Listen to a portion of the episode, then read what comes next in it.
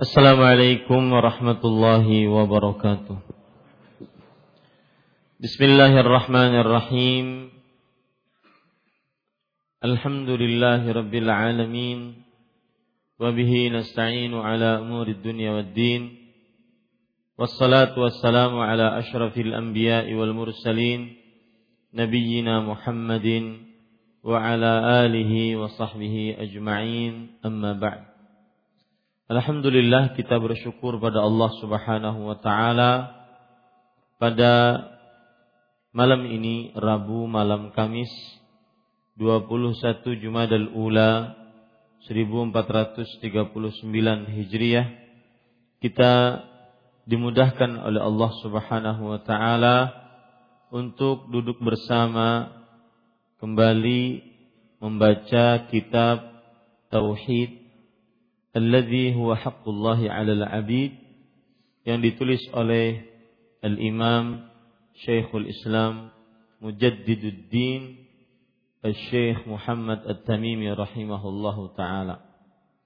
Salawat dan salam semoga selalu Allah berikan kepada Nabi kita Muhammad sallallahu alaihi wa ala alihi wasallam pada keluarga beliau, para sahabat serta orang-orang yang mengikuti beliau sampai hari kiamat kelak. Dengan nama-nama Allah yang husna dan sifat-sifatnya yang ulia, kita berdoa, Allahumma inna nas'aluka ilman nafi'an wa rizqan tayyiban wa amalan mutaqabbala. Wahai Allah, sesungguhnya kami mohon kepada Engkau ilmu yang bermanfaat, rezeki yang baik, dan amal yang diterima. Amin ya rabbal alamin. Para ikhwah dan akhwat, Bapak Ibu, saudara-saudari yang dimuliakan oleh Allah Subhanahu wa taala, masih kita membicarakan bab yang ke-49 yaitu penerjemah memberikan bab mensyukuri nikmat Allah dan mengakui berasal darinya.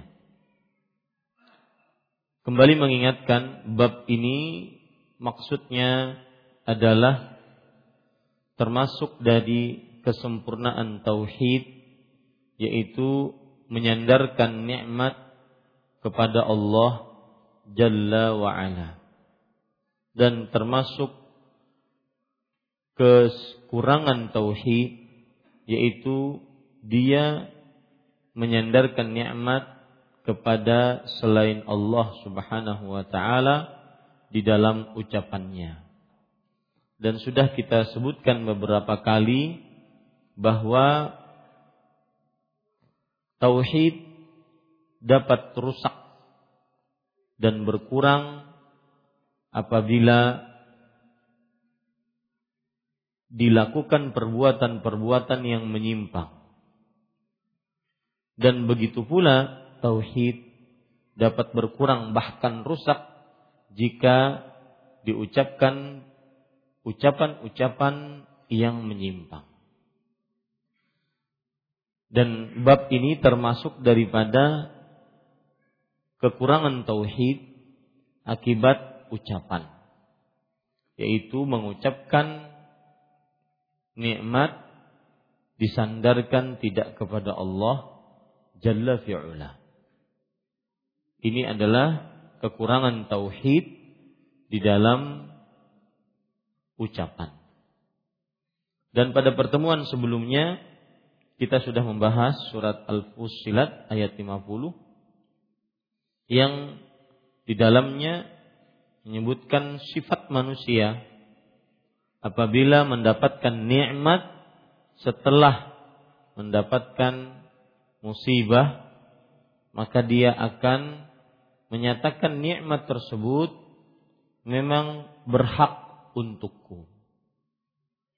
Ini adalah penyandaran nikmat kepada selain Allah. Dan ini juga adalah penyandaran kekuatan, kekuasaan kepada selain Allah. Begitu juga perkataan yang sudah kita baca dari perkataan Qarun. Salah seorang dari umat Nabi Musa yang menyimpang yaitu ketika diberikan dibukakan oleh Allah pintu-pintu kunci-kunci kekayaan maka dia mengatakan innama utituhu ala ilmin indi. Sesungguhnya aku mendapatkan ini hanya karena ilmu yang aku miliki ini juga penyimpangan terhadap tauhid melalui ucapan bahwa kekayaan yang dia dapati adalah karena ilmu yang dia miliki. Dia tidak menyandarkan bahwa itu adalah pemberian dan pembagian Allah Subhanahu wa taala. Kemudian dia juga meletakkan dirinya sejajar dengan Allah Subhanahu wa taala dalam artian bahwa hanya dia yang berhak mendapatkan kemuliaan tersebut. Nah, ini sudah kita pelajari pada pertemuan sebelumnya. Kemudian sudah kita pelajari juga hadis yang dibawakan oleh penulis di dalam bab ini awal-awal hadis tersebut sudah kita pelajari yaitu ada tiga orang dari Bani Israel. Yang satu penderita penderita lepra dan sudah saya sebutkan bahwa arti lepra di sini keliru. Karena abros adalah penyakit pada kulit yang ma'ruf dan yang kedua, orang berkepala botak. Dan yang ketiga, orang tunanetra. Kita lanjutkan apa yang sudah kita pelajari. Kita baca, Allah ingin menguji mereka bertiga.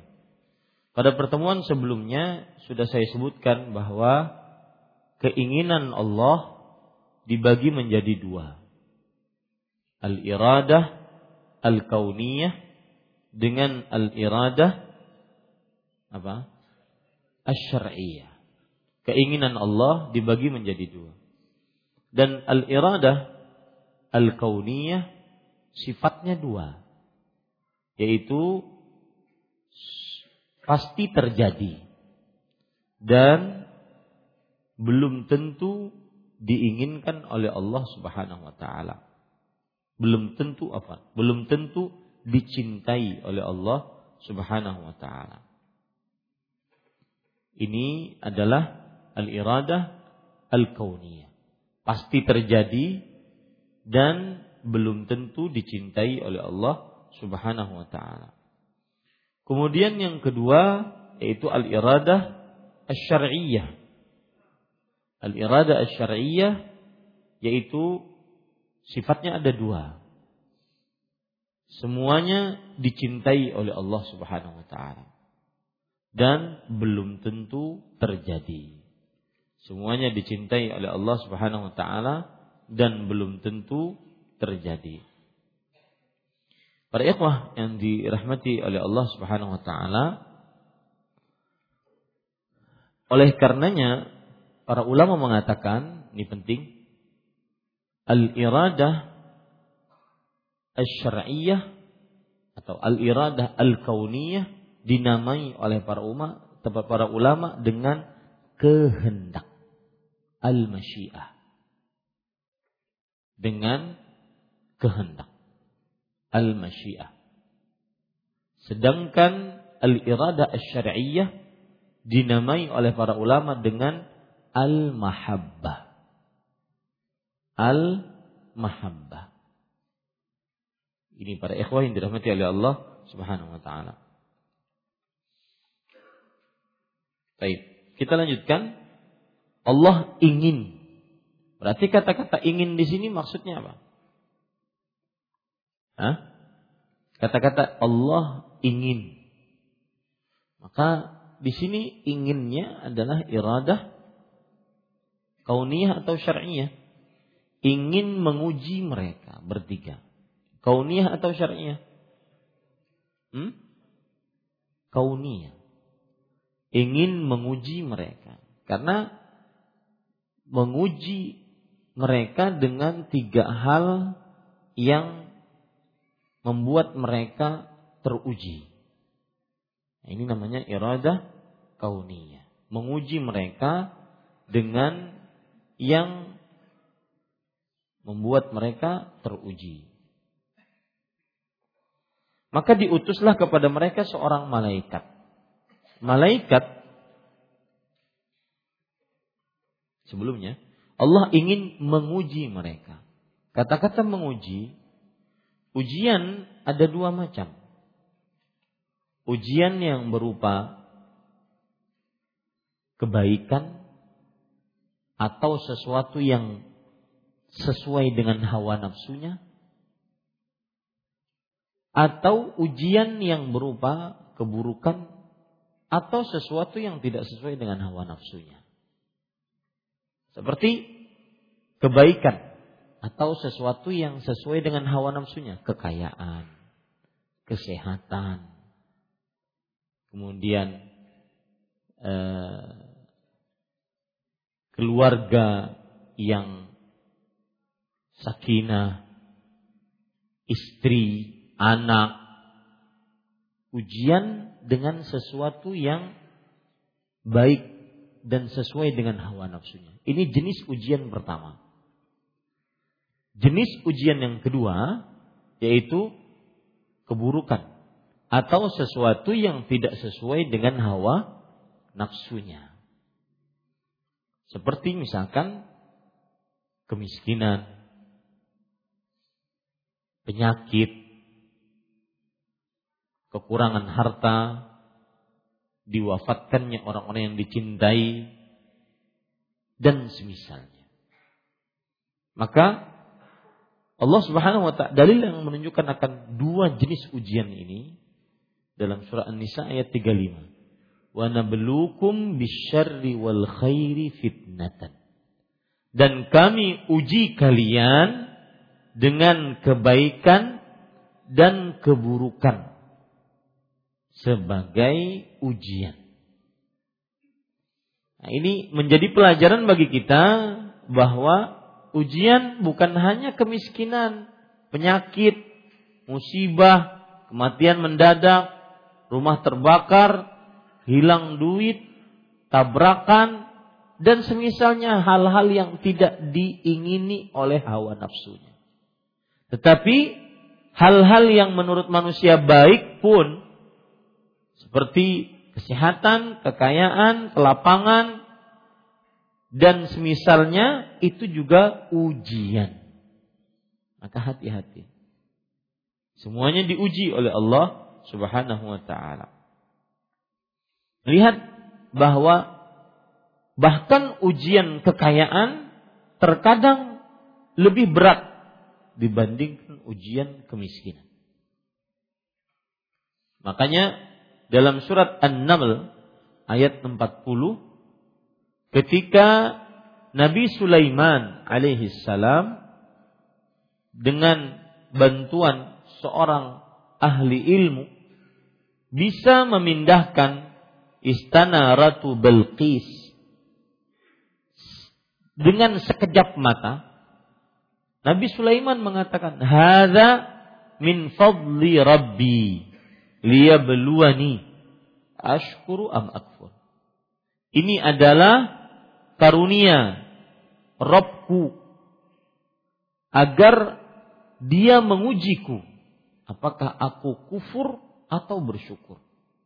Nah, ini menunjukkan kelebihan, kebaikan, kekayaan, kesehatan, kebagusan rupa, kenyamanan hidup itu sebenarnya ujian. Jangan dianggap itu adalah sebatas karunia dari Allah, tapi itu ujian. Sebagaimana firman Allah Subhanahu wa taala dalam surat Al-Fajr ayat 15. Fa'ammal insanu idza mabtalahu rabbuhu fa'akramahu wa na'amahu fayaqulu rabbi akraman. Maka adapun manusia jika diuji oleh Robnya, oleh Allah Jalla fi'ula. maka Allah memuliakannya, memberikan nikmat kepadanya. Ini menunjukkan bahwasanya kekayaan pun u ujian. Nah, saya sering mengatakan kekayaan bukan tanda kemuliaan. Bahkan kadang-kadang kekayaan bisa tanda kehinaan. Dari sisi mana? Rasulullah Shallallahu Alaihi Wasallam berdoa, Allahumma inni a'udzubika min syarri fitnatil ghina wa a'udzubika min fitnatil faqr. Ya Allah, aku berlindung denganmu dari buruknya ujian kekayaan. Dan aku berlindung denganmu dari ujian kemiskinan. Ujian kekayaan ada sifat buruk yang disebutkan oleh Rasul Shallallahu Alaihi Wasallam. Sedangkan ujian kemiskinan, meskipun sama-sama dimintai perlindungan, tetapi tidak disebutkan sifat buruknya. Sifat buruk kekayaan di antaranya mendatangkan kesombongan, mendatangkan sifat berlebihan, mendatangkan sifat kemaksiatan dan semisalnya. Ini para ikhwah yang dirahmati oleh Allah Subhanahu wa taala. Baik. Itu maksudnya Allah ingin menguji, menguji bisa dengan ujian yang sesuai dengan hawa nafsu atau dengan ujian yang tidak sesuai dengan hawa nafsu. Mereka bertiga Allah ingin menguji mereka bertiga. Maka diutuslah kepada mereka seorang malaikat. Malaikat adalah jamak dari kata malakun.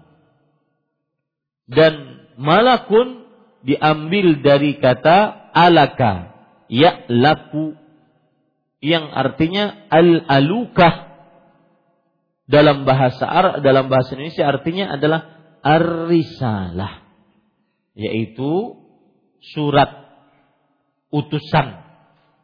Makanya seorang malaikat menyampaikan wahyu menyampai sebagai utusan dari Allah kepada manusia.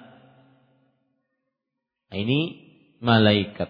Jadi yang dipakai dalam bahasa Indonesia itu sebenarnya adalah jamak kepada seorang malaikat sudah menjadi umum dalam kemas bahasa, kamus besar bahasa Indonesia. Malaikat adalah makhluk Allah Subhanahu wa taala yang diciptakan oleh Allah dari cahaya. Wa khuliqatil malaikatu min nur dalam hadis sahih. Dan malaikat diciptakan oleh Allah Subhanahu wa taala dari cahaya. Ya. Itu disebutkan oleh Rasul sallallahu alaihi wasallam dalam hadis sebentar. Ya, wa khuliqatil malaikatu min nur dan malaikat diciptakan dari cahaya. Baik. Dan sekali lagi dalam bahasa Indonesia sebenarnya itu jamak. Dalam bahasa Arabnya malaikat satunya malakun. Malak. Dan malaikat adalah makhluk yang diciptakan oleh Allah dari cahaya yang dapat berubah-ubah yang mempunyai kekuatan di luar kekuatan manusia dan la ya'sunallaha ma amarahum wa yaf'aluna ma yu'marun mereka senantiasa taat kepada Allah Subhanahu wa taala dan tidak bermaksiat kepadanya dan selalu mengerjakan apa yang diperintahkan kepada mereka. Mereka tidak pernah layak turun. Mereka tidak pernah untuk bosan untuk beribadah kepada Allah Subhanahu wa taala. Ya. Ini para ikhwan yang dirahmati oleh Allah Subhanahu wa taala. Itu malaikat. Pertama, datanglah malaikat itu kepada si penderita lepra. Penderita abras dan bertanya kepadanya, apakah sesuatu yang paling kamu inginkan? Para ikhwah yang dirahmati oleh Allah Subhanahu wa taala ini adalah ujian dari Allah untuk manusia. Datang malaikat dalam bentuk manusia menguji manusia tersebut. Apakah sesuatu yang paling kamu inginkan? Ia menjawab, rupa yang elok, kulit yang indah, dan penyakit yang menjijikan orang-orang ini hilang dariku. Para ikhwah yang dirahmati oleh Allah Subhanahu wa taala, kata-kata rupa yang elok. Rupa yang elok di sini maksudnya adalah karena wajahnya belang kulitnya. Kulit yang indah. Kata-kata kulit yang indah ini karena dia meminta rupa yang elok dulu sebelum kulit yang indah. Dalam artian kadang-kadang ada kulit tetapi tidak menunjukkan kepada rupa yang indah. Makanya minta kepada kulit eh, rupa yang elok dulu. Kulit yang indah dan penyakit yang menjijikkan orang ini hilang dari tubuhku. Para ikhwan yang dirahmati oleh Allah Subhanahu wa taala, penyakit yang menjijikkan yaitu penyakit abros yang menurut manusia adalah eh, sangat menjijikkan, tidak nyaman dipandang mata. Maka diusaplah penderita abros tersebut. Hilanglah penyakit yang dideritanya serta diberilah ia rupa yang elok dan kulit yang indah. Kata-kata diusaplah penderita abros tersebut. Ini menunjukkan bahwa kullu syai'in lahu sabab. Segala sesuatu harus memakai sebab. Siapa yang ingin dapat, dia harus berusaha. Siapa yang ingin pintar, dia harus belajar. Siapa yang ingin dapat anak, dia harus nikah. Siapa yang ingin mendapatkan uang, dia harus bekerja. Kullu syai'in lahu sabab. Segala sesuatu mempunyai sebab. Makanya diusap dulu tidak langsung malaikat waktu itu berdoa, diusap dulu. Ada sebab. Ya. Ini para ikhwan yang dirahmati oleh Allah Subhanahu wa taala. Lihat kemudian diusaplah penderita lepra itu. Tadi sudah faedah kita ambil bahwa kata-kata diusap segala sesuatu harus ada sebab. Dan hilanglah penyakit yang dideritanya. Ya, para ikhwan yang dirahmati oleh Allah Subhanahu wa taala serta diberilah ia rupa yang elok dan kulit yang indah. Para ikhwah, di sini ada kaidah juga, hilanglah penyakit yang dideritanya. Di sini dimulai dengan hilangnya sesuatu yang dibenci sebelum datang yang diminta. Ya, sebelum datang yang diminta. Dan ini disebutkan oleh para ulama at-takhliyah qabla tahliyah. Yaitu menghilangkan dulu yang buruk sebelum datang yang baik. Di sini terdapat pelajaran bagi kita bahwa apabila kita ingin lancar beribadah kepada Allah, tidak malas-malasan, maka dimulailah dengan ubat dimulailah dengan taubat kepada Allah. Bersihkan dulu diri kita, baru setelah itu kita beribadah dengan lancar kepada Allah Subhanahu wa taala. Karena di sini disebutkan hilanglah penyakit yang dideritanya itu. Penyakit dulu hilang. Baru setelah itu diberikan kulit. Penyakitnya dulu hilang. Baru setelah itu diberikan kulit. Kalau seandainya diberikan kulit yang indah sedangkan penyakitnya masih ada nggak manfaat. Nah, itu dia. Nah, di sini disebutkan oleh para ulama at-takhliyah qabla tahliyah. Yaitu membersihkan dulu sebelum mewarnai, sebelum me, uh, apa namanya? memperindah. Baik. Kemudian para ikhwan yang dirahmati oleh Allah, Malaikat pun bertanya lagi kepadanya, lalu kekayaan apa yang paling kamu senangi? Maka dia menjawab unta atau sapi. Ishak perawi hadis ragu-ragu antara unta atau sapi. Ishak di sini nama aslinya adalah Ishak bin Abdullah bin Abi Talhah. Ishak bin Abdullah bin Abi Talhah, seorang perawi hadis. Jawabnya unta atau sapi. Kata-kata atau menunjukkan ketelitian para perawi hadis. Dan ini yang menjadikan kita semakin mantap keyakinan bahwa hadis-hadis Rasul itu memang benar. Karena para perawinya sangat teliti dalam meriwayatkan hadis.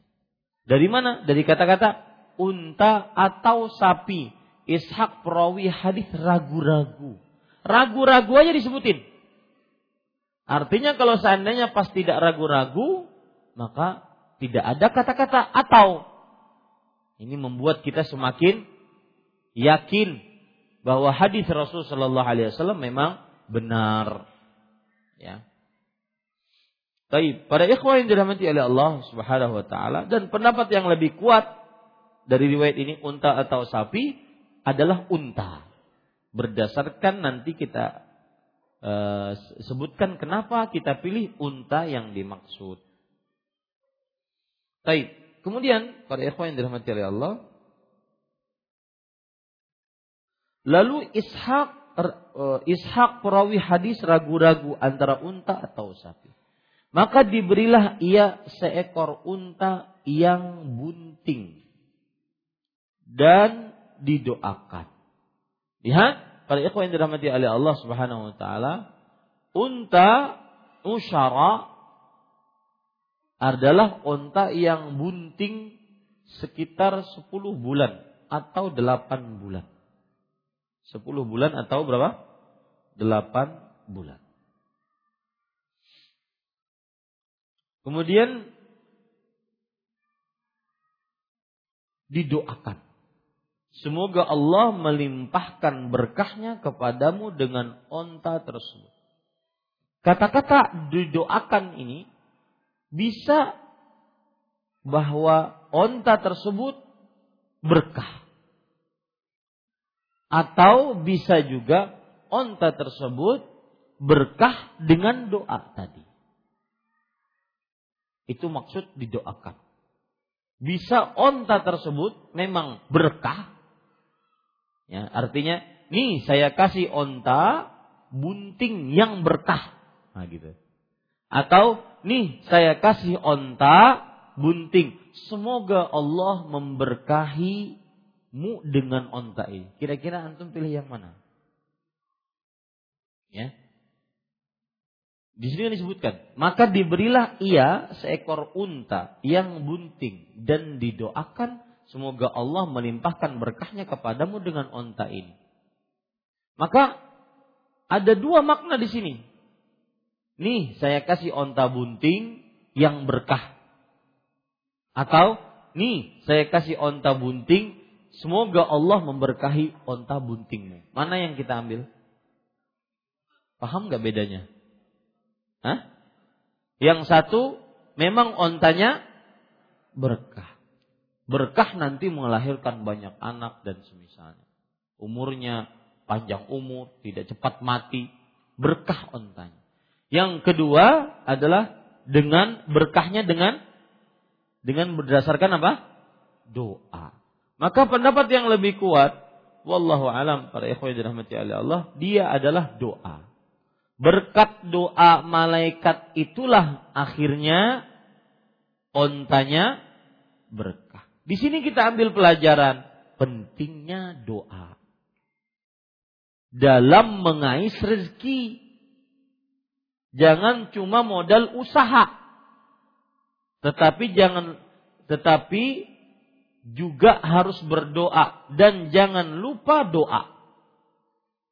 Sebagian orang mengandalkan usaha, lupa doa. Mengandalkan promosi, lupa doa. mengandalkan bagian marketing, lupa doa. Maka di sini pelajarannya. Dan saya berpesan juga menurut hadis Rasul Shallallahu Alaihi Wasallam, jika anda minta rezeki, jangan lupa minta berkah pada rezeki. Itu dia. Jika minta rezeki dari Allah, jangan lupa minta berkah rezeki. Karena mungkin hartanya banyak, tapi tidak diberkahi. Akhirnya kurang bermanfaat. Bahkan cenderung digunakan untuk maksiat. Terkadang harta yang sedikit, tetapi diberkahi maka banyak manfaatnya dan membawa kepada ketaatan. Apa dalilnya? Yaitu dalilnya adalah doa Nabi Muhammad sallallahu alaihi wasallam untuk Anas bin Malik radhiyallahu anhu. Rasulullah sallallahu alaihi wasallam bersabda, "Allahumma akfir malahu wa waladahu wa barik lahu fi ma a'taitahu." Ya Allah, perbanyaklah hartanya dan anaknya. Dan berkahilah di dalam apa saja yang engkau berikan rezeki kepadanya. Ini hadis diriwayatkan oleh Imam Bukhari, kemudian oleh Imam Muslim, oleh Imam Tirmidzi, Ibnu Majah, Imam Ahmad dan yang lainnya. Ini para ikhwah yang dirahmati oleh Allah Subhanahu wa taala. Maka poin penting kita berusaha mengais rezeki tapi jangan lupa doa. Karena doa adalah salah satu pembawa kebaikan. Ya. Dan yang kedua poinnya adalah bahwa apabila berdoa minta rezeki, mintalah hmm, keberkahan pada rezeki tersebut. Ya. Baik. Kita lanjutkan. Kemudian malaikat itu mendatangi orang berkepala botak dan bertanya kepadanya, "Apakah sesuatu yang paling kamu inginkan?" Ia menjawab, "Rambut yang indah dan hilang dari kepalaku apa yang telah menjijikkan orang-orang." Dua manusia ini semuanya mengeluh tentang omongan orang lain kepada diri mereka. Nah, di sini terdapat pelajaran. Saya sering ulang-ulang pelajaran ini. Penilaian manusia terhadapmu tidak merubah kedudukanmu di sisi Allah. Penilaian manusia, pujian manusia tidak merubah dosamu di sisi Allah. Penghinaan manusia tidak merubah pahalamu di sisi Allah. Intinya penilaian manusia tidak merubah kedudukanmu di sisi Allah. Baik itu dia melakukan dosa atau melakukan amal saleh. Maka yang paling penting adalah ardi rabbak Cari ridha Rabbmu. Jangan cari ridha manusia. Karena penilaian manusia tidak akan pernah kita capai puncaknya. Para ikhwah, dirahmati oleh Allah. Terutama di zaman sekarang, orang sangat mudah untuk mencari penilaian manusia. Amalan dimasukkan ke sosial media. Hanya sekedar untuk mencari like, like, like. Pencari like. Ya, di dalam beramal, bukan pencari pahala dari Allah Jalla fi'ula. Silakan azan dulu. Ya, tadi ada yang tertinggal tentang berkah. Di sini dalam bahasa Arabnya barakallahu laka fiha. Semoga Allah melimpahkan berkahnya kepadamu dengan onta ini. Ada beberapa permasalahan di sini. Agar kita lebih mendalam ilmunya, Maka pertama permasalahan barakallah. Makna berkah.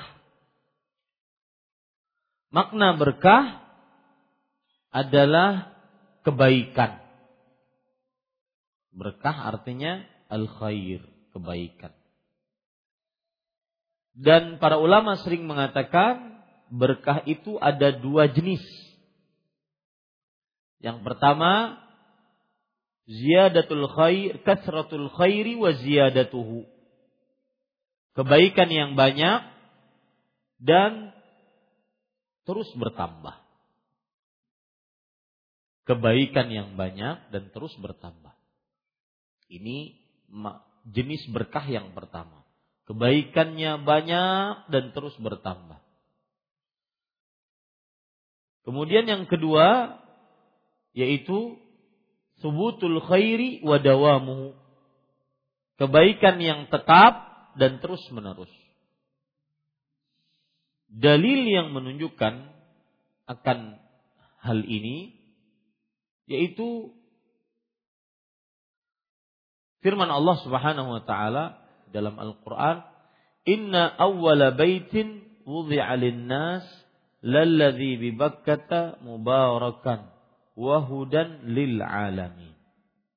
Sesungguhnya rumah yang pertama kali diletakkan untuk manusia sebagai tempat ibadah kepada Allah adalah yang berada di kota Bakkah. Mubarakan. Yang penuh dengan berkah. Para ikhwah yang dirahmati oleh Allah Subhanahu wa taala, para ulama mengatakan di antaranya Imam Al-Qurtubi bahwa fal barakatu kasratul khair wa ziyadatu. Maka berkah di sini adalah banyaknya kebaikan dan terus bertambahnya. Kenapa? Karena beramal di Mekah bertambah-tambah pahalanya. Al barakatu kasratul khair litadha'ufil amali fih. Berkah adalah kebaikan yang banyak karena beramal di Mekah dilipatkan pahalanya. Satu kali sholat di Masjidil Haram senilai dengan seratus ribu sholat. Nah itu dalil yang menunjukkan bahwa makna pertama adalah berkah kebaikan yang banyak dan terus bertambah. Sebagaimana yang disebutkan oleh Allah Subhanahu wa taala tadi, awwala baitin wudi'a nas Surat Ali Imran surat ketiga ayat 96. Kemudian makna berkah yang kedua yaitu subutul khair wa dawamu, kebaikan yang tetap dan terus menerus. Sebagaimana disebutkan oleh Allah Subhanahu wa taala di dalam Al-Qur'an, wa awrasnal qaumal ladzina kanu yustad'afuna masyariqal ardi wa magharibaha allati barakna fiha surat Al-A'raf surat ke-7 ayat 137. Dan kami wariskan kepada kaum yang telah ditindas itu negeri-negeri bagian timur dan bagian baratnya yang telah kami berkahi. Kata-kata yang telah kami berkahi maksudnya adalah keberkahannya itu tetap dan terus menerus. Nah, ini makna berkah atau dua jenis berkah. Maka ketika malaikat mengatakan, semoga Allah melimpahkan berkahnya kepadamu. Ini berarti doa dari malaikat agar uh, orang yang kena abros ini dia mendapatkan kebaikan yang banyak dan terus menerus dan kebaikannya tetap dan uh, eh, kebaikannya banyak dan terus bertambah dan kebaikannya tetap dan terus menerus.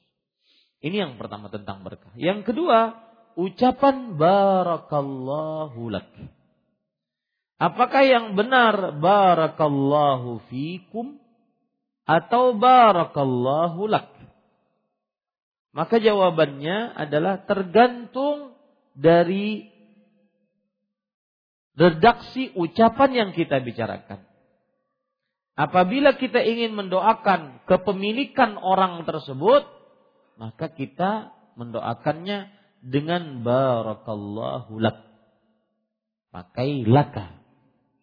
Tetapi apabila kita ingin mendoakan orangnya, maka kita ucapkan barakallahu fikum. Barakallahu fikum.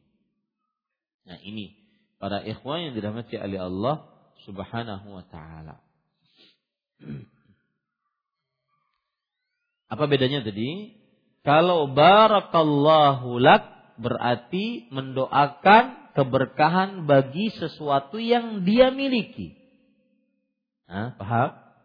Sedangkan barakallahu fikum fik mendoakan orangnya agar mendapatkan berkah.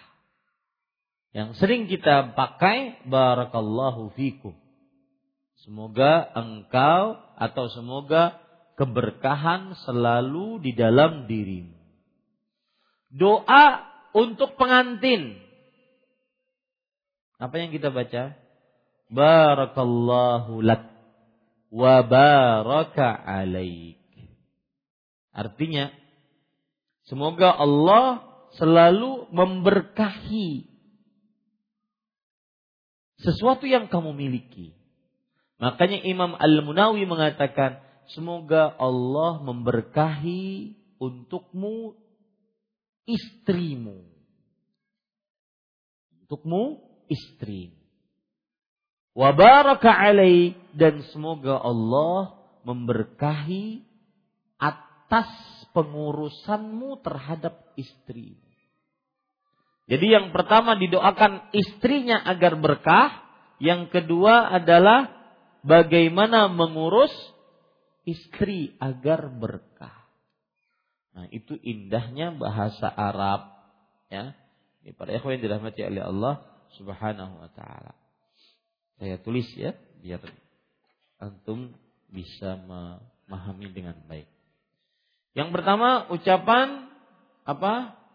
Barakallahu laka atau fik. Ya, bahasa Arabnya barakallah ulak. Barakallah fik. Ini dua-duanya bisa kita baca sebagai doa.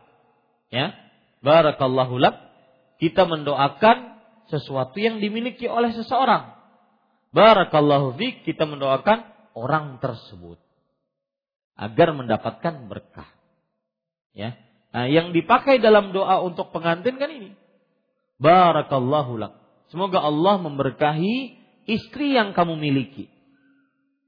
Kemudian doa selanjutnya setelah itu wa baraka alaik. Betul tidak? Wa baraka alaik. Kan kalau kondangan itu kalau yang dibaca atau kada makan bahas bulik. Hah?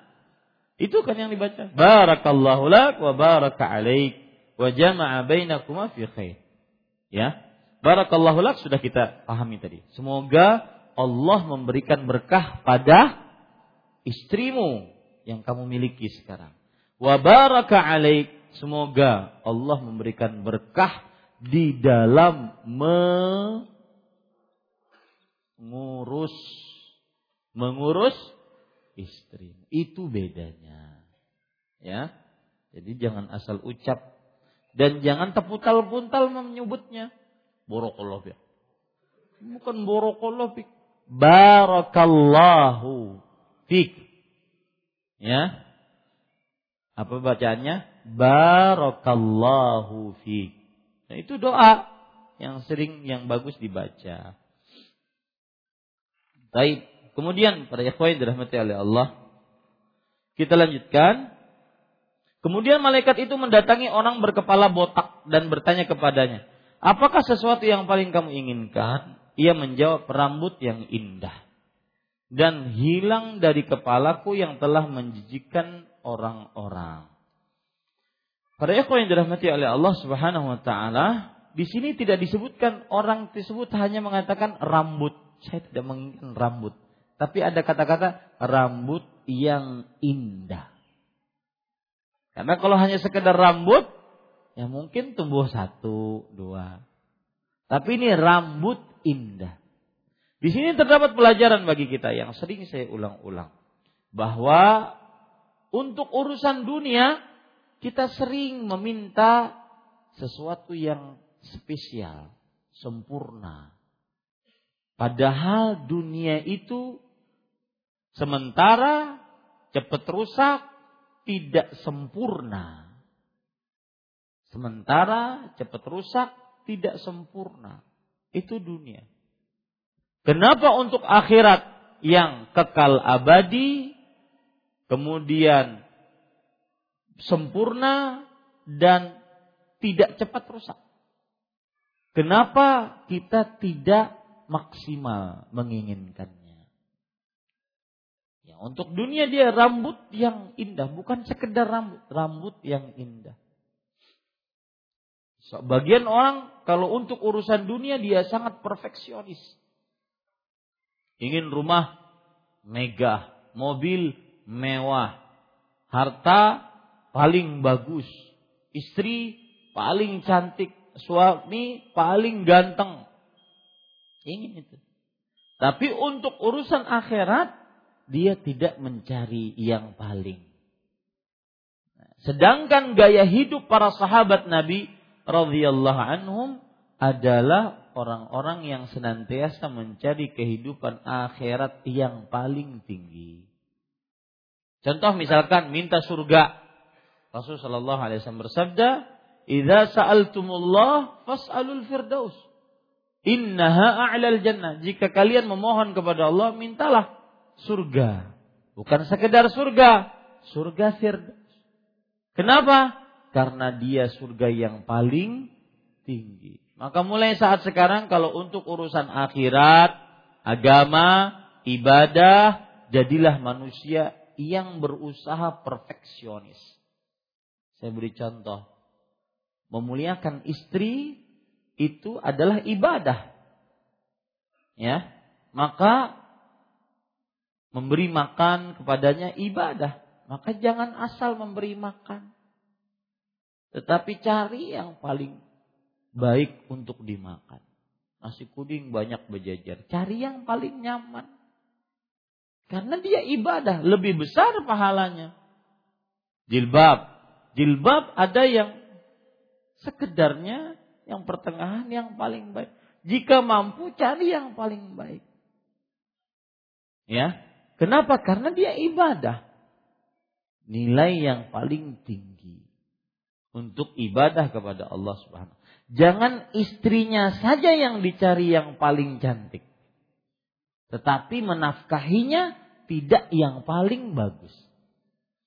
Ini keliru para ikhwan yang dirahmati oleh Allah aku hendak kayak ini, kayak ini, kayak ini. Biniku kena kene kene kene kene. Tetapi ketika urusan menafkahinya yang itu ibadah tidak paling baik. Maka ini keliru para ikhwan. Contoh misalkan menikahi istri, menikahi perempuan. Maka tidak sembarangan, jangan asal-asalan, dimuliakan dia. Ada walinya, ya ada maharnya. Maharnya pun sesuai dengan keinginan si perempuannya. Ada saksi. Jangan nikahnya embel-embel. Ecek-ecek. Ya. Nah, itu contoh duniawi yang ada hubungannya dengan ibadah. Sebagian orang hanya mencari duniawinya tapi nilai ibadahnya nol. Ini keliru pada ikhwan. Baik, kita lanjutkan. Dan hilang dari kepalaku apa yang telah menjijikan orang. Para ikhwan yang dirahmati oleh Allah, ini uh, botak menjijikkan sebag, menurut sebagian orang. Dan segala macam musibah menurut sebagian orang buruk, menurut sebagian yang lain enggak. Dan itulah dunia. Penyakit menurut sebagian orang menjijikkan, menurut sebagian orang tidak. Yang tadi penyakit abros, yang kulitnya belang-belang. Menurut sebagian orang itu adalah sebuah seni. Botak menurut sebagian orang handsome. Orang botak itu. Laki perempuan ah, botak. Ya, kayaknya finanya bulat belum kita tahu aja. Ya. Ini Bapak Ibu. Jadi musibah menurut sebagian orang musibah, tapi menurut sebagian orang adalah sebuah nikmat. Maka diusap Eh, kenapa saya katakan itu? Apa faedahnya? Maka pada saat itu bersabarlah. Itu motivasi untuk kita bersabar. Sebagian orang menganggap ini musibah, sebagiannya enggak. Maka pada saat itu kita bersabarlah. Toh ini tidak tidak absolutely musibah. Tidak pasti musibah. Artinya tidak 100% musibah. Karena ada sebagian orang menganggapnya ini adalah sebuah sebuah pemberian malahan maka diusaplah. Nah, sama faedahnya tadi, kata-kata diusaplah. Apa tadi? Faedahnya harus ada sebab. Ya, diusaplah kepalanya dan ketika itu hilanglah penyakitnya serta diberilah ia rambut yang indah. Malaikat pun bertanya lagi kepadanya, kekayaan apa yang paling kamu senangi? Jawabnya sapi atau onta. Maka diberilah ia seekor sapi bunting dan didoakan Semoga Allah melimpahkan rahmatnya kepadamu dengan sapi ini. Ini sama para ikhwan yang dirahmati oleh Allah Subhanahu wa taala yang tadi. Selanjutnya malaikat tadi mendatangi si buta dan bertanya kepadanya, "Apakah sesuatu yang kamu paling inginkan?" Ia menjawab, "Semoga Allah berkenan mengembalikan penglihatanku sehingga aku dapat melihat mengembalikan sehingga aku dapat melihat orang-orang. Para ikhwan yang dirahmati oleh Allah Subhanahu wa taala, lihat dia yang buta ini tidak mengatakan semoga Allah mengembali, berkenan mengembalikan penglihatanku. Yang buta ini tidak mengatakan semoga Allah memberiku pandangan yang baik. Tidak seperti dua temannya tadi kulit yang baik, rambut yang indah. Tetapi dia minta pandangan atau penglihatan yang dengannya dia bisa melihat manusia. Ini menunjukkan sifat dari awal memang orang yang tunanetra dalam hadis ini mempunyai sifat qanaah. Sifat apa? Puas dengan pemberian Allah. Dia tidak mengatakan saya ingin pandangan atau penglihatan yang baik. Dia cuma meminta semoga Allah berkenan memberikan kepadaku penglihatan agar aku bisa melihat manusia. Yang penting penglihatan.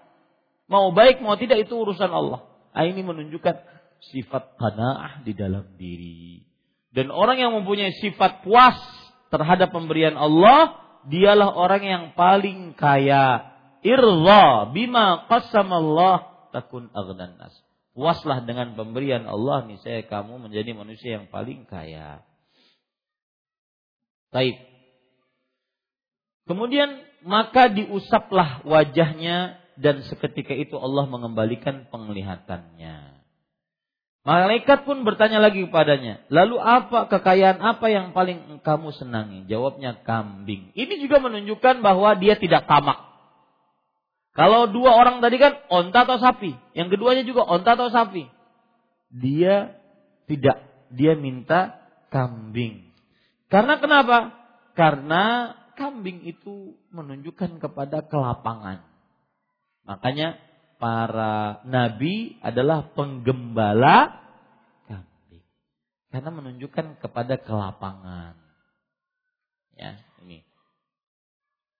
Lalu berkembang biaklah maka diberilah ia seekor unta bunting lalu berkembang biaklah unta sapi dan kambing tersebut sehingga yang pertama mempunyai selembah unta yang kedua mempunyai selembah sapi yang ketiga mempunyai selembah kambing kata-kata selembah ini maksudnya sangat banyak seperti satu pegunungan nah, itu berkah dan itu ajaibnya doa maka jangan pernah remehkan doa Doa miftahu kulli khair. Doa kunci segala kebaikan. Kita lanjutkan.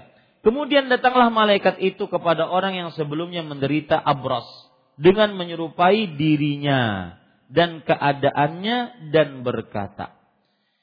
Pada ikhwan yang dirahmati oleh Allah Subhanahu wa taala, kata-kata menyerupai dirinya maksudnya di sini adalah serupa dengan orang yang punya penyakit kulit sebelumnya.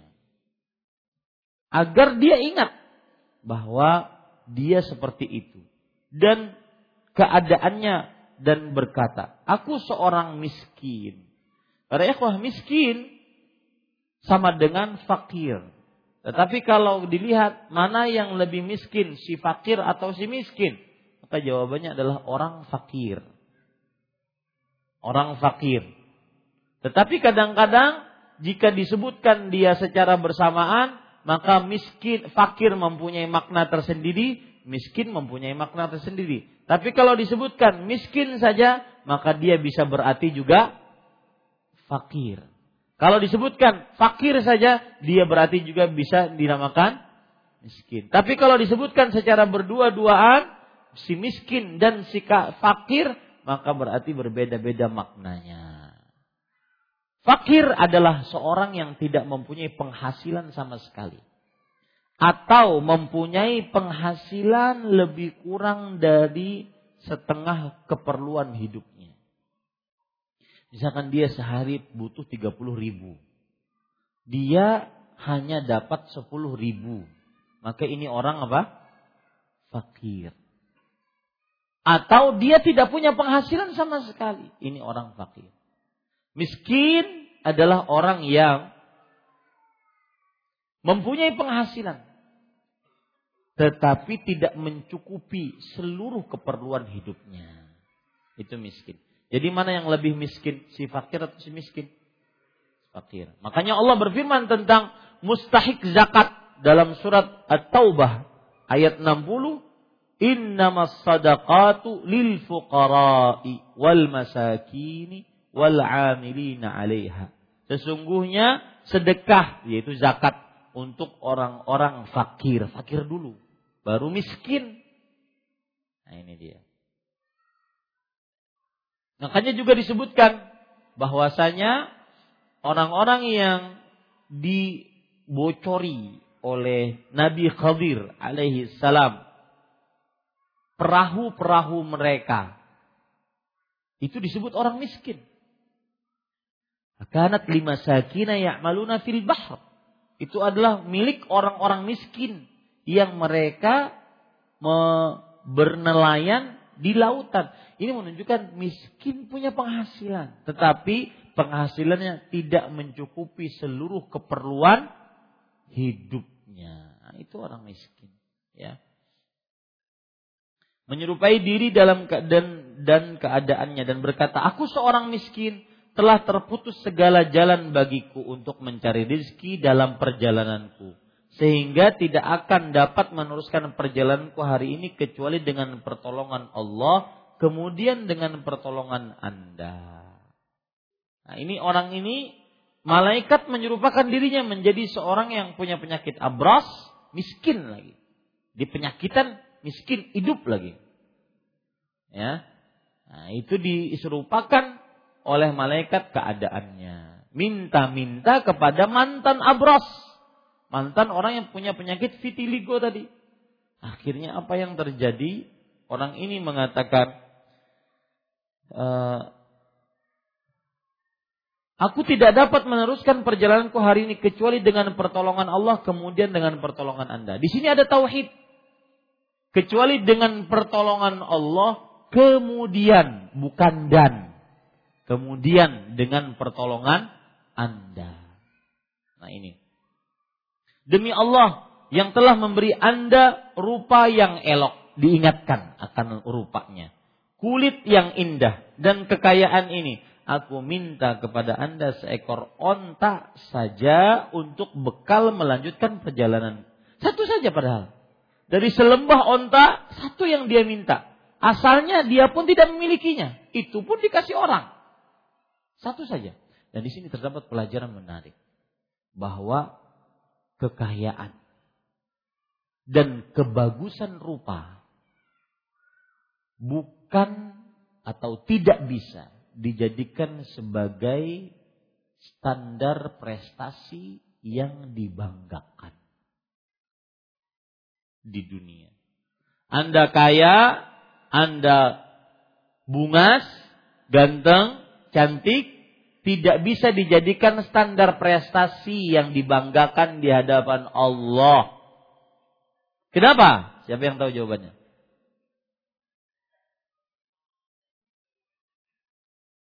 Nah, karena murni pemberian Allah itu. Yang kaya itu murni pemberian Allah, yang bungas, ganteng, cantik, hidung mancung, kulit putih, bibir sensual. Ya, itu pemberian Allah. Bukan pem, pemberi, pembelian manusia. Pemberian Allah. Coba siapa yang hendak hidungnya mancung ke dalam? Udah. Itu sudah takdir Allah 50 ribu tahun sebelum penciptaan langit dan bumi. Ya. Ini pada ikhwan yang dirahmati Allah. Maka saya sering mengatakan kekayaan dan kebagusan rupa tidak bisa dijadikan standar prestasi di hadapan Allah. Tapi yang bisa dijadikan standar prestasi adalah ketakwaan. Allah berfirman, "Inna akramakum 'indallahi atqakum." Sesungguhnya yang paling mulia dari kalian di sisi Allah adalah yang paling bertakwa. Baik, kita lanjutkan. Tetapi dijawab hak-hak tanggunganku banyak. Wah, dia kufur nikmat. Dia mengatakan tanggunganku banyak ini menunjukkan dusta. Bahwa tanggungannya banyak. Iya, betul. Tetapi satu saja tidak mengurangi akan hartanya. Malaikat yang menyerupai orang penderita Abros itu pun berkata kepadanya, sepertinya aku mengenal Anda. Malaikat itu berusaha mengingatkan keadaannya dulu. Bukankah Anda ya ini yang dulu menderita Abros, orang jijik kepada Anda, lagi pula melarat, lalu Allah memberi ke Anda kekayaan, dia malah menjawab, sesungguhnya Allah, sesungguhnya harta kekayaan ini hanyalah aku warisi turun temurun dari nenek moyangku yang mulia lagi terhormat. Di sini letak penyimpangan tauhid dengan ucapannya. Harta yang aku dapati adalah karena aku memilikinya secara turun temurun. Dalam artian aku ini orang yang terhormat, darahku hijau. Ya. Ini pada ikhwan yang dirahmati oleh Allah. Nah, ini antum harus catat. Inilah inti inti kesalahan ucapan yang berkaitan dengan tauhid. Sesungguhnya harta kekayaan ini hanyalah aku warisi turun temurun. Dia tidak menyandarkannya kepada Allah nenek moyangku yang mulia lagi terhormat. Ini juga seperti yang saya sudah ungkap, ucapan ini menyimpang atau mengurangi tauhid dari dua sisi. Tauhid uluhiyah, tauhid rububiyah. Uluhiyah dari sisi mana? Yaitu menyandarkan pengagungan hanya kepada eh, kepada selain Allah. Menyimpang dari tauhid uluhiyah menyimpang dari tauhid rububiyah dari mana? Bahwa dia mendapatkan harta karena nenek moyangnya, bukan karena Allah. Itu dia. Maka malaikat itu pun berkata kepadanya, jika Anda berdusta, jika Anda berkata dusta. Kata-kata jika Anda, ini tujuannya adalah untuk menegakkan dia. Agar dia ingat niscaya Allah mengembalikan Anda kepada keadaan Anda semula. Ini juga menjadi pelajaran bagi kita. Kapan saja Allah bisa mencabut semua dari kita. Maka hati-hati, selalu mawas diri, jangan bermaksiat. Ya, kapan saja kenyama, kesehatan yang kita miliki bisa Allah cabut kapan saja. Kekayaan yang kita miliki bisa Allah balikkan kapan saja. Orang yang paling kaya, saya pernah menyebutkan, Orang yang paling kaya 2017 di Indonesia seorang yang e, mempunyai kekayaan sekitar 435 triliun. 435 triliun. Satu triliun itu seribu miliar. Subhanallah. Berarti berapa itu? Ya, itu 435 triliun. Ya. Maka para ikhwan yang dirahmati oleh Allah Subhanahu wa taala, itu bisa saja dirubah oleh Allah. Malam ini dia memiliki kekayaan sebesar itu, pagi harinya dia menjadi orang semiskin-miskinnya. Bisa tidak? Sanggup tidak sanggup. Apalagi yang uangnya cuma ecek-ecek. Ya, maka hati-hati para yang dirahmati oleh Allah. Lalu malaikat tersebut mendatangi orang yang sebelumnya berkepala botak dengan menyerupai dirinya dan berkata kepadanya seperti yang dia katakan kepada yang pernah menderita e, abros serta ditolaknya sebagaimana telah ditolak oleh orang yang pertama. Maka berkatalah malaikat yang menyerupai dirinya itu kepadanya, jika Anda berkata dusta, niscaya Allah akan mengembalikan Anda kepada keadaan Anda semula. Terakhir, malaikat tadi mendatangi orang yang sebelumnya buta dengan menyerupai dirinya pula dan berkatalah kepadanya, aku adalah seorang miskin, kehabisan bekal dalam perjalanan, dan telah terputus segala jalan bagiku untuk mencari rizki. Dalam perjalananku ini, sehingga aku tidak akan mendapat lagi meneruskan perjalananku hari ini kecuali dengan pertolongan Allah kemudian dengan pertolongan Anda. Sampai di sini. Saya teringat sebuah masalah, apa hukumnya meminta-minta? Maka jawabannya Rasul Shallallahu Alaihi Wasallam pernah bersabda, tahillul mas'alatu illa li thalatha. Tidak halal minta-minta kecuali untuk tiga orang. Ya, catat ini. Tidak halal minta-minta kecuali untuk tiga orang. Disebutkan dalam hadis Rasul Shallallahu Alaihi Wasallam. Hadis riwayat Imam Tirmidzi yaitu dari Abdullah bin Amr bin As radhiyallahu anhu Nabi Muhammad sallallahu alaihi wasallam bersabda la tahillu al-mas'alah li ghaniyin wala dhi mirratin sawi.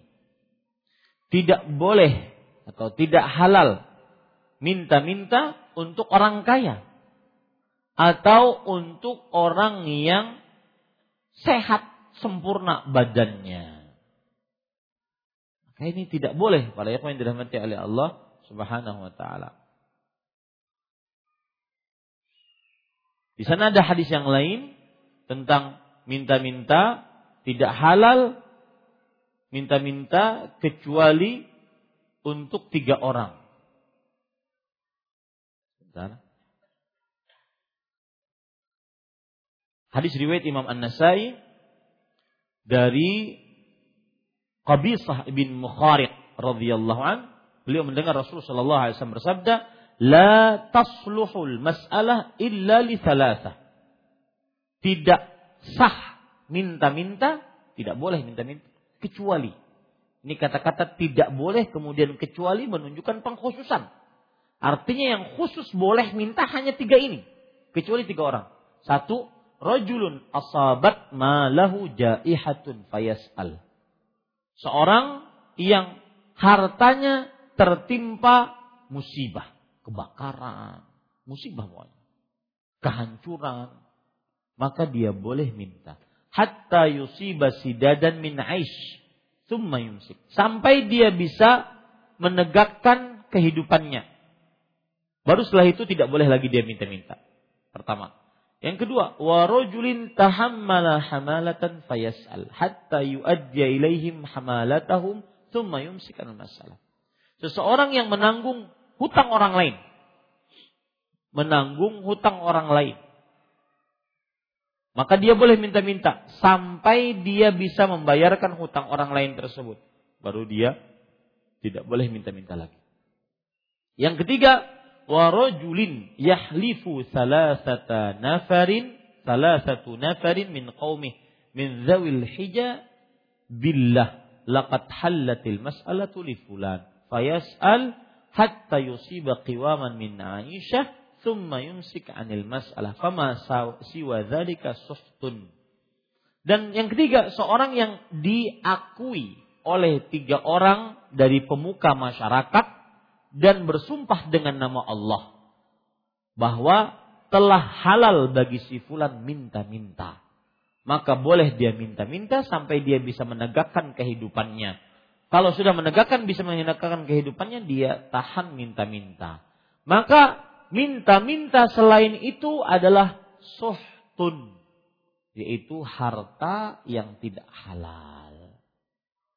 Nah, ini hati-hati ya, yang suka menadah tangan kepada manusia, ataupun baik dengan uh, apa namanya secara terang-terangan atau dengan isyarat. Ya, dengan isyarat. Baik, kita lanjutkan ikhwah. Kenapa saya katakan itu? Karena di sini disebutkan bahwa malaikat tadi minta. Sehingga aku tidak dapat lagi meneruskan perjalananku hari ini kecuali dengan pertolongan Allah kemudian dengan pertolongan Anda. Demi Allah yang telah mengembalikan penglihatan Anda, aku meminta seekor kambing saja untuk bekal melanjutkan perjalananku. Lihat kata-kata demi Allah yang telah mengembalikan warna kulit Anda, yang telah mengembalikan rambut Anda. Kata-kata itu fungsinya yang telah mengembalikan penglihatan Anda. Fungsinya adalah untuk mengenal nikmat yang ada pada diri. Dan mengenal nikmat yang ada pada diri adalah cara, langkah Pertama, paling utama untuk bersyukur. Para ulama mengatakan, awalu tariqin li syukrillah ma'rifatu ni'matillahi alaih. Langkah pertama agar bisa bersyukur kepada Allah, kenali nikmat yang Allah berikan padamu. Makanya disebutkan oleh malaikat, demi zat yang memberikan kepadamu kulit yang baik, rambut yang baik, penglihatan. Diingatkan. Diingatkan agar dia bersyukur. Ya. Maka kemudian mak, sungguh aku dahulu buta kata si siapa ini? Orang yang tunanetra. Sungguh aku dahulu buta, lalu Allah mengembalikan penglihatanku. Lihat orang ini mengembalikan nikmatnya kepada siapa? Allah. Di sini kesempurnaan tauhid. Aku dulu buta, Allah menyembuhkanku dari buta. Bukan seperti yang tadi punya penyakit kulit, punya penyakit e, botak, dia mengatakan bahwasanya aku tidak pernah botak. Aku mendapatkan kekayaan ini karena keturunanku, karena kami adalah orang-orang yang yang tinggi kedudukannya. Maka orang ini mengatakan, maka ambillah apa yang anda sukai dan tinggalkan apa yang anda sukai. Demi Allah sekarang ini aku tidak akan mempersulit anda dengan meminta anda mengembalikan sesuatu yang telah anda ambil karena Allah. Di sini akhlak. Orang ini minta mungkin dikasih hutangan. Tetapi ternyata dia tidak diberi hutangan, malah diberi hadiah. Ini akhlak yang baik. Kadang orang datang ke rumah kita, Paji nak berhutang kawalah. Dua juta barang. Maka akhlak yang baik jangan dikasih hutangan. Tetapi kasih hadiah. Kenapa? Karena ketika kita kasih hutangan, dia mungkin sesaat akan Alhamdulillah bisa untuk terlepas dari satu permasalahan. Tapi dia masih belum terlepas dari permasalahan yang baru. Itu berhutang dengan si fulan. Ya. Maka Para ikhwan yang dirahmati Allah, saya pernah menulis senyumannya mendatangkan berkah. Coba pian orang datang ke rumah kita, lusuh mukanya. Kemudian banyak masalahnya. Akhir-akhirnya berhutang. Minta hutangan. Pada saat itu kita berikan hutangan atau kita berikan bebas tanpa hutang. Lihat bagaimana senyumannya senyumannya itu yang dihitung oleh Allah. Ya. Di Arab Saudi ada LSM Lembaga Swadaya Masyarakat namanya Tafrijul Qurubat. menghilangkan kesulitan nama nama LSM-nya. Tafrijul Qurubat. Tugasnya apa? Misalkan ada orang laki-laki punya istri, punya anak sepuluh. Ini adalah laki-laki kepala keluarga. Kemudian karena satu dan lain hal, bukan kesalahan dia, ditangkap, masukkan ke penjara. Karena mungkin ada pegawainya atau ada orang di kantornya yang berhutang atas nama dia. Dia yang ketangkap. Maka akhirnya LSM ini datang mencari orang-orang kaya agar bisa me melunasi hutang orang ini. Lihat bagaimana sumringahnya anak-anaknya, istrinya. Senyuman itu yang mendatangkan berkah. Makanya pada ikhwan yang dirahmati oleh Allah Subhanahu wa taala orang ini mengatakan, "Ambillah sesukamu, tinggalkan sesukamu." Demi Allah saya tidak akan mempersulit engkau untuk menagih harta. Silahkan ambil. Malaikat yang menyerupai orang buta itu pun berkata, "Peganglah kekayaan Anda." Karena sesungguhnya kalian ini hanyalah diuji oleh Allah, Allah telah ridho kepadanya, kepada Anda dan murka kepada tuan eh, kepada kedua teman Anda, yaitu orang mantan butak dan mantan uh, orang penyakit kulit tadi. Hadis riwayat Bukhari dan Muslim. Kandungan bab ini satu tafsir ayat tersebut di atas sudah kita pelajari yaitu ayat Fussilat ayat 50 yaitu tentang orang-orang yang dapat nikmat setelah dapat musibah. Yang kedua, apa pengertian dari firman Allah? Pastilah dia berkata, ini adalah hakku. Nah, ini menunjukkan dia berarti menyimpang. Menyimpang apanya? Tauhid. Karena dia menganggap dialah yang paling berhak. Penyimpangannya terhadap tauhid uluhiyah. Dan apa pengertian firman Allah? Sesungguhnya aku diberi harta ini tidak lain karena ilmu yang ada pada aku. Nah, ini penyimpangan tauhid rubu rububiyah, yaitu perkataan Karun. Empat kisah menarik sebagaimana terkandung dalam hadis berisi pelajaran-pelajaran yang sangat berharga. Pelajaran-pelajarannya sudah kita sebutkan tadi, ya sembari kita menjelaskan hadis ini. Alhamdulillah selesai para ikhwah bab yang ke-49. Insyaallah taala kita lanjutkan pada pertemuan yang akan datang. Wallahu alam wa sallallahu nabi Muhammad walhamdulillahi rabbil alamin. Apakah benar bila ada perkataan manusia itu bila baik melebihi malaikat dan bila buruk melebihi iblis? Tidak. Ya, tidak ada yang bisa uh, dalam sisi ibadah melebihi malaikat. Karena malaikat tidak pernah bosan. Yang kedua, malaikat tidak pernah bermaksiat. Ya. Tapi dalam beberapa sisi mungkin ada keba kelebihan manusia dibandingkan malaikat tadi beberapa sisi. Tapi tidak benar seperti ini. Iblis tetap makhluk terburuk. Ya, sebejat-bejatnya manusia, iblis tetap makhluk terburuk. Apakah masuk dalam kesyirikan bila kita bercanda kepada teman yang baru punya anak ternyata kamu tidak pakai bikin anak laki-laki? Itu buktinya tiga anakmu perempuan semua. bercanda pada teman yang baru punya anak. Ternyata kamu tidak pandai bikin anak laki-laki. Buktinya tiga anakmu perempuan semua. Maka jawabannya pada ikhwan yang dirahmati oleh Allah Subhanahu wa taala lebih baik perkataan seperti dijauhi.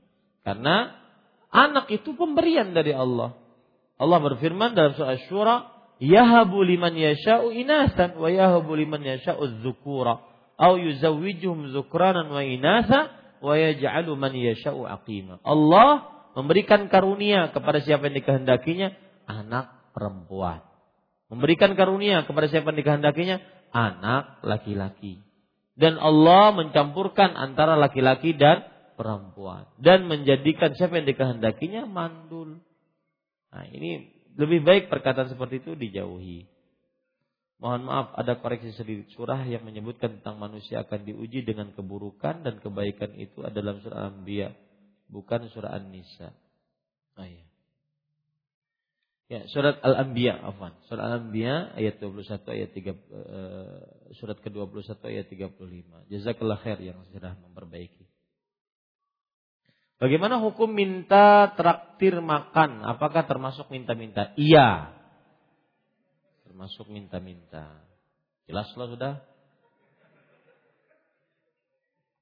Kalau mentraktir makan itu bagus. Ya. Assalamualaikum Waalaikumsalam warahmatullah. Bagaimana hukumnya saya rukyah orang yang kerasukan jin dan jinnya minta masuk Islam dan saya ucapkan lalu diikuti dengan kalimat syahadat. Apakah tauhid saya tidak apa-apa? Tidak mengapa, ini baik malahan. Dan kita berhubungan dengan jin dalam rangka mendakwahinya sebagaimana yang dilakukan oleh Rasulullah sallallahu alaihi wasallam. Inna sami'na Qur'anan ajaba yahdi ila rusyd fa amanna bih. Sesungguhnya kami kata bangsa jin mendengar Quran yang sangat menakjubkan yang memberikan petunjuk kepada jalan yang benar, maka kami beriman kepadanya. Salah satu fungsi rukyah adalah mendakwahi. Tetapi jangan ngobrol. Ya. Siapa yang Sudah berapa umur? Makanan sehari-hari apa? Tinggal di mana?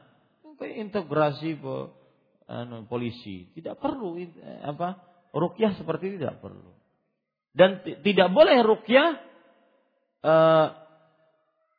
bertujuan untuk mendatangkan jin, memasukkan kepada seseorang. Ini tidak dibenarkan dalam Islam. Ya, wallahu a'lam. Barakallahu fiik wa fiik. Tadi dijelaskan bahwa iradah syariah belum tentu terjadi. Bagaimana bisa kehendak Allah Subhanahu wa taala belum tentu terjadi. Apakah bisa dijelaskan lebih detail mengenai iradah syariah ini Ustaz? Misalnya dengan contoh barakallahu fiik, jazakallahu khairan. Wa fiik wa jazakallahu khair. Ini sudah saya jelaskan pada pertemuan sebelumnya. Allah Subhanahu wa taala berfirman, "Walau Allah la amana man fil ardi kulluhum jami'an." Kalau seandainya Allah menghendaki, maka niscaya akan beriman seluruh yang ada di bumi, seluruhnya. Lihat, di sini Allah memakai kata-kata jika Allah menghendaki. Bukankah keimanan diinginkan oleh Allah? Tetapi keinginannya keinginan syariah. Ya, keinginan yang dicintai oleh Allah dan keinginan syariah tidak mesti harus terjadi. Allah ingin seluruhnya beriman, tapi tidak terjadi. Ada orang kafir, ada iblis, ada eh, apa namanya jin ifrit dan semisal. Ya, Allah menginginkan seluruhnya sholat, tetapi ada yang tidak sholat.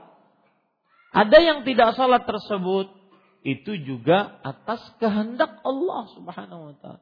Meskipun kita tidak boleh mengatakan apa? Eh, dan kita tidak boleh mengatakan bahwa keburukan itu dari Allah. Wa laisa ilai. Keburukan bukan kepada engkau ya Allah. Sebagai adab kita kepada Allah. Karena keburukan yang Allah buat tidak mutlak. 100% buruk ada hikmahnya. Nah ini para ikhwan yang dirahmati oleh Allah Subhanahu wa taala.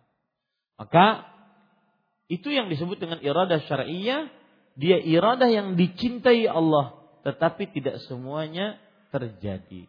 Contohnya keimanan dalam surat Yunus ayat 10, surat 10 ayat 99. Walau syaa rabbuka la amana man fil ardi kulluhum jami'a. Kalau seandainya Rabbmu berkehendak, maka niscaya seluruh yang ada di bumi akan beriman seluruhnya. Wallahu alam. Bolehkah mengatakan ini karena istighfar yang aku lakukan atau yang semisalnya? Pada ikhwah sama yang seperti ini juga adalah salah satu bentuk penyandaran kepada selain Allah. Lebih baik dijauhi. Karena istighfar yang kita lakukan kita tidak tahu apakah diterima atau tidak. Ya, sebagian perkataan Ibnu Aun rahimahullah beliau mengatakan la tasik bi kasratil amal fa innaka la tadri aqbil ta'amla. Jangan engkau terlalu percaya diri dengan banyaknya amal. Sesungguhnya engkau tidak tahu apakah amalmu diterima atau tidak. Yang suka puasa, yang suka puasa sunnah, suka sholat malam, dia tidak tahu. Apakah kemudian dia pantas mengatakan ini karena sholat malam saya, ini karena istighfar saya? Sedangkan amalan tersebut belum tentu diterima oleh Allah Subhanahu wa taala. Maka cukup seperti yang dikatakan oleh Nabi Sulaiman. Hadza min fadli rabbi. Ini karunia Allah kepadaku. Ini cukup seperti itu. Ya, para ikhwan daripada kita menyandarkan kepada amal perbuatan kita yang belum jelas diterima atau tidak oleh Allah Jalla fi'ula. Ada yang lain? Baik. Ini kira-kira yang bisa saya sampaikan. Wallahu alam wa sallallahu nabi Muhammad walhamdulillahi rabbil alamin. Wassalamualaikum warahmatullahi wabarakatuh.